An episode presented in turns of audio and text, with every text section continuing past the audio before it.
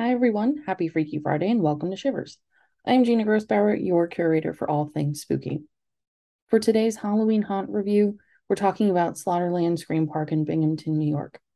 This is a newer haunt opening for the first time in 2019, but receiving 180 plus four star and up reviews on Google.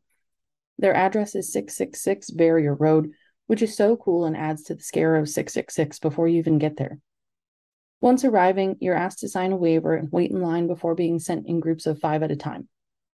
There are four attractions that you go through, and the entire thing is a walking haunt that leads you directly from one attraction to the other. The first one you go through is Dark Magic, which is a little house that you must find your way through in the pitch black. Some hallways are tighter than others, making it a nightmare for anyone who is claustrophobic and making it hard to stay with your group. There are areas that open up to show you scenes of actors cutting up bodies or simply yelling at you, but then it goes right back to the black hallways, really feeding into the fear of the claustrophobia and saying to yourself, when will this be done? Once escaping the house, you're led into attraction number two, which is the Wendigo Woods. This is a purely outdoor walkthrough showing you scenes of dolls hanging from trees and actors with doll masks on, to ritualistic setups with sacrificial women and Wendigo creatures creeping around them. You then get to a neon clown building and attraction number mm-hmm. three, which is called Frightmares 3D. This is the same thing as Reaper's Revenge. You get 3D glasses and walk through the neon painted blacklit hallways, trying not to trip over your own two feet and the actors hiding in the corners. In this part of the walkthrough, though, there was one awesome part. Picture this a tight hallway lays ahead of you. Everything is brightly colorful due to the black light, and this hallway is completely lined with stuffed animals pinned to the walls that you have to squeeze your way past. As you get about halfway through the hallway, there's an actor on the ground in a life size stuffed animal outfit yelling, Get out. This was super cool and very creepy, and a really great play on the doll fear that some people have, taking something usually innocent and turning it morbid. After you end the neon maze, you get outdoors to the final attraction, Cirque de Mort, or Circus of the Dead. This wasn't so much a circus as it was a house of wax with melted mannequins and more dolls, and some creepy flesh faced masks on actors. This decor and setup was really creepy and well done, making you walk through hanging outdoor laundry to see more mannequins and busted up lawn decor. This is it, and the walkthrough takes you out to a bonfire with food and beverage options, including a brewery stand.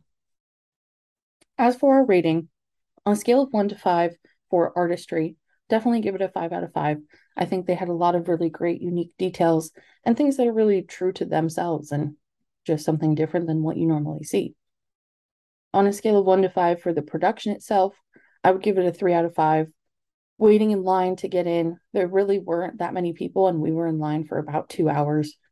Everybody was sending in chunks of five, and between each of the attractions, you then had to pause and wait once again to be sent on forward. So it wasn't a continual, smooth process. And it kind of took away from, I think, how scary it probably could be if you just had to keep on going no matter what. So for that, I could give it a three out of five. For customer service, give it a five out of five. Everybody was super friendly. Everybody helped us on our way on where to go. Even the actors on the in between that were holding us in the pausing queues were conversational and we're funny and we're just nice as opposed to trying to be threatening or trying to be over the top dramatic or anything like that. So, very great for customer service. For the environment itself, I would give it a four out of five.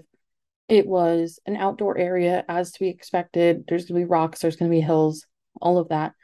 But in between some of the attractions, it was just very dark. And so there were points where I just really wanted to pull out my flashlight so I could see where I was going, just so I didn't trip on actual rocks. But I didn't want to lose anything that could have popped out of the woods or anything like that. So I think if they had the walkways lined with string lights or even lights hanging from the trees, it could have been more helpful rather than making me scared on nature itself. Um, for decor, I would give it a four out of five.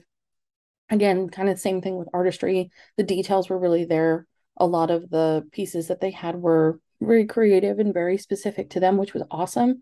But I think that they could have had more things to look at. Um, moving on to makeup and costumes, I would give this a five out of five. I think that their makeup, their masks, they had some of the best ma- best masks that I had ever seen. They were very scary, very creepy, And I think that the makeup and costumes were more to look at than the decor itself. Um, there were part of the House of Wax area, this the Circus of the Dead area. They had all the mannequins and they were stunning and they were awesome to look at. Um, but before that, leading up to that, there wasn't a whole ton with the actual decor. Some of it was just kind of you could tell junk that maybe have been found by flea markets or something like that. So, um, but makeup and costumes absolutely made up for it. Um, and then the scares themselves, the final category, I would give that a four out of five. Going into the pitch black area as soon as you start, I think is a really great way to just get people scared off the bat. I had no idea that it was going to be pitch black. And so just walking in there and then feeling your way around, uh, I'm not the skinniest person. And so even going around one of the corners, I felt my hips get kind of hugged by both sides and I start sweating so bad. Um, so kind of kicking off a haunted house by doing that, I think was very effective. And on one hand, yes, I would have liked to have been warned that, hey, you're going to go into a pitch black room. Um, good luck. But on the other hand, I think that it is kind of more scary and effective by not knowing. So overall, I would say four out of five. The the characters themselves were uh, not really necessarily in your face. They weren't super scary. It was just really more their masks and the decor and stuff like that made it a scary environment. So adding all those up and getting the average, we get to a 4.2 out of 5. Overall, I really enjoyed this haunt, and I believe with a larger budget and some more tenure, we really could be looking at a true top tier destination haunt in the making. I really do recommend it for everybody.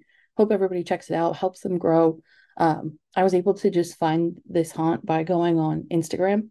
So I think being able to get more haunts like this and some lesser known haunts up there and in the rankings and with some more audience members, that's how we're going to just keep growing this empire. So thank you for listening. I hope you enjoy your Freaky Friday and have a great weekend.